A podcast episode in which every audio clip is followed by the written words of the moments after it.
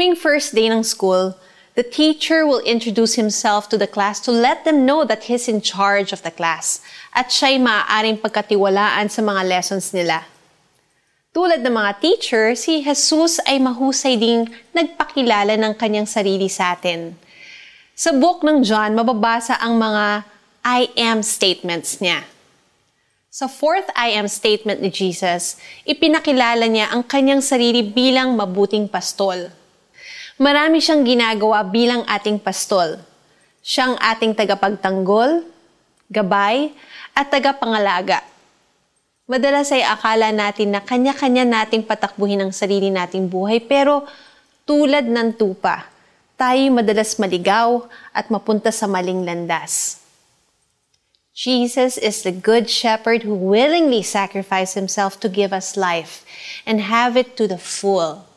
Ganyan ang klase ng pagmamahal niya sa atin. Pinapastol niya tayo na may buong pusong pagmamahal. Hinahanap kapag naliligaw, inililigtas kapag nasa kapahamakan, dinidisiplina kapag matigas ang ulo, at higit sa lahat, minamahal niya tayo bago pa man tayo makinig sa Kanya. We always want to have good things in our lives, but in all the good that we can have in this world, the only good we should look at is Jesus, the Good Shepherd. Jesus' identity as the Good Shepherd is the evidence that we can trust His integrity and His character. He is the Son of God, ang tanging daan, katotohanan, at ang buhay. Anuman ang season ng buhay natin, nariyan ang mabuting pastol. Patuloy na nagmamahal at tumutugon sa mga tumatawag sa Kanya. Let us pray.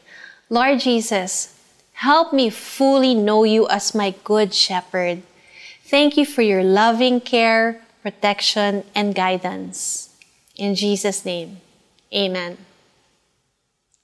For our application, research about Jesus' character as the Good Shepherd and meditate on Psalm 23, the Shepherd's Psalm. Ako nga ang mabuting pastol kung paanong kilala ako ng Ama at siya'y kilala ko, gayon din naman, kilala ko ang aking mga tupa at ako na may kilala nila. At inaalay ko ang aking buhay para sa aking mga tupa. John 10 verses 14 to 15. Ako po ay si Karen Atendido. Remember that God loves us so deeply and that He is our good shepherd. Let's continue to pray that He will guide us and direct us to the right path.